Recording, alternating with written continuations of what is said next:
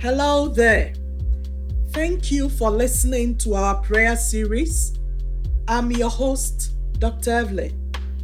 Today, I'll be talking about the prayer of intercession. The word intercede means to act between two people with the thought of reconciling the two of them. Therefore, the prayer of intercession is standing in the gap in prayer on behalf of another person. It involves a continuous dedication to praying until you see the answer. Paul said, My little children, I travail in birth for you until Christ is formed in you. You must pray until you see the expected results. I want to share with you today that there is an underlying principle that you have to understand in order to see the importance of intercession and why you should strive to become an intercessor. In Genesis chapter 1, verse 26, we see the Trinity, God the Father, Son, and the Holy Spirit, declare their intention of creating man and woman they said, Let us make man after our likeness, and let them have dominion over the birds of the air, the fish in the sea, cattle, and every creeping thing, and over all the earth. So we man is supposed to have dominion over the air, the sea, and land.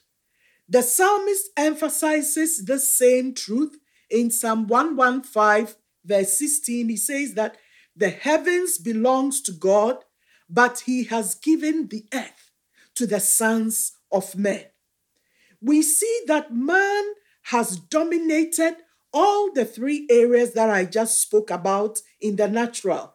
We have airplanes flying in the air just as birds do. We have various fishing boats and different kinds of ship navigating the sea. We've seen over the um, course of history great inventions that have been made.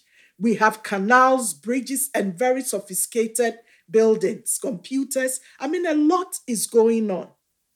However, when you, you bring it into the realm of the spirit, it seems we have not taken charge in the spiritual realm as we have done in the natural realm. And sometimes we turn around and blame God for everything that is happening, whereas God is also looking on us that the things that must happen in this earth, we must take from heaven. He said, Let your will be done on the earth as it is in heaven. And so we who are down here on earth need to continually stand in the gap as Jesus instructed us and prayed that the will of God would be done on the earth, just as it is in heaven. And my dear friend, when you will understand this principle very well, you will see why God needs our permission to do anything on the earth. Somebody will say that, Dr. Evelyn, are you saying that the all powerful God needs my permission when he can, he's God by himself. Yes, he does. And this is because he is, I mean, he respects order. And he, if he gave us authority to be upon the earth, to take charge and to do things, he will not turn around and take it back from us. When we see a world that is full of oppression, injustice, wickedness of all shapes and forms, then you see that we have need of intercessors more than ever. In the same way, when you read the book of Ezekiel, Ezekiel chapter 22, verse 30, a lot was going on in Israel. And God sent the prophet Ezekiel to go tell the Israelites. He said, I searched for a man among them who will build up the wall and stand in the gap before me for the land, that I will not destroy it. But I found not, no one, not even one. what this verse is saying is that God looks for intercessors to stand in the gap, to make up the hedge, and to intercede so that people's lives can be spared. Today, I will share with you three major ways by which intercession can take place.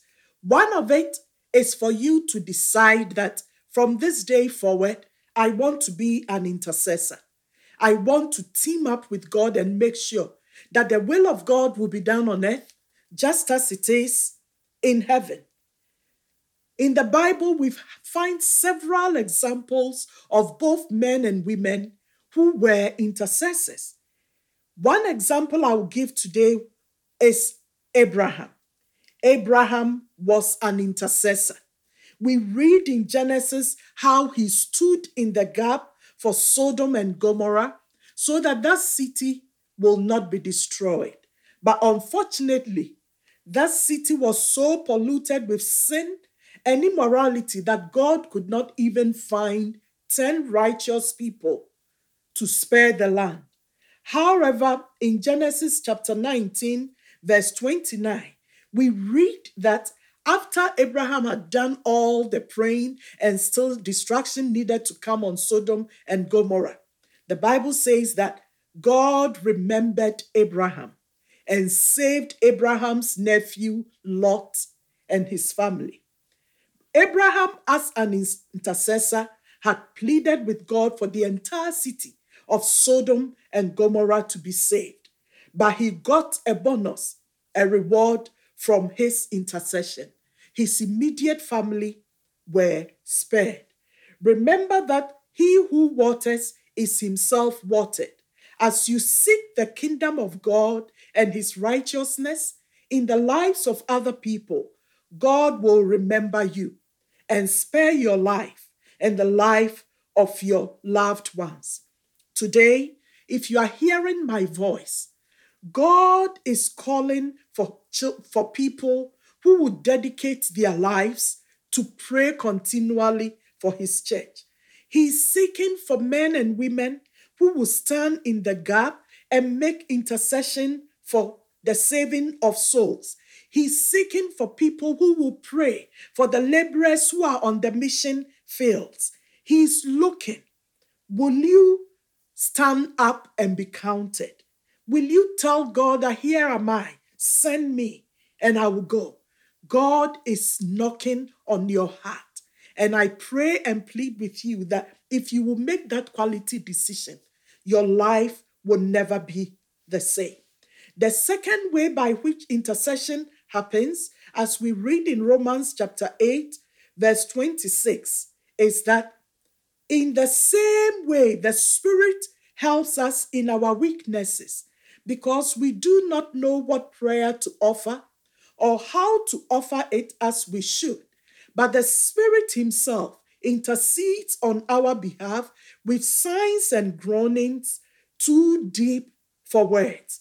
When we are in prayer and we yield our, uh, our spirit or we yield ourselves unto the Holy Spirit, He leads and guides us and sometimes shows you the prayer point that you must touch on. Sometimes this comes into our hearts and we understand what we are praying about, but there are other times that we don't even understand what we are praying about because we are praying in tongues. And Paul said that the one I will pray with my understanding and I will also pray with my spirit. And the prayer language of the Spirit of God is tongues, groanings, and travail. So sometimes we can pray in our native language, the language that you will understand, and sometimes you can also pray in tongues. Some have argued if speaking in tongues is from God. I will share more on this subject as part of the prayer series. And so don't miss it when I teach on the prayer of tongues and interpretation. The third way by which prayer intercession can happen is when God gives you the prayer burden. And the prayer burden, I would say, is like an alarm that goes off in your innermost being. If you have um, an alarm in your house, maybe an ADT, and for some reason there is an intruder, and they don't know the code to put in and all of that, that alarm will go off. And it's such a loud noise. First, the natural, and then the spiritual. This also happens in the realm of the spirit, that sometimes God will give you an alarm. You find that burden is like an uneasiness deep inside your heart. Everything is right around you. In the natural, there is nothing wrong, but there, it looks like there is an unsettling edge in your heart, and you feel this deep edge to pray. Beloved, anytime you feel that edge, don't ignore it. Don't push it aside. Don't give reasons why you cannot do it. Respond to it. If you are in a place where you cannot pray immediately, I will encourage you do whatever you are doing and step aside, find the time and pray. Sometimes it will even just be be in your car and pray. Because for, for the most part, what I have realized is that some of these prayer burdens may mean an impending death of a loved one or an impending danger. Something disastrous is about to happen, and God is looking for somebody to stand in the gap. Sometimes we have um, the activities of evil spirits that are working against the lives of people. And God is looking to see who will stand in the gap and pray for my church, pray for my servants, pray for um, other things that are going on so that I will deliver. And sometimes He doesn't find anybody. But when you get that burden and you understand, and that's why I'm teaching these series so you would know that oh it's not just a worry it's not in my mind but I don't I can't tell what it is it's a prayer burden It's deep inside your heart. The Lord is urging you to pray. I remember that because sometimes you would not know what God wants to save you from. I remember that time I was in college. One Saturday, I had packed my books. I was going to go to the library to study. But just as I stepped outside my door, I ha- I sense this heavy burden just come over me, and it's like you need to pray. I'm like, Lord, I'm going to the library. Can I go and come back? But it was like it was so intense. I knew what it was because I've walked with the Lord and I understood what some of these things are.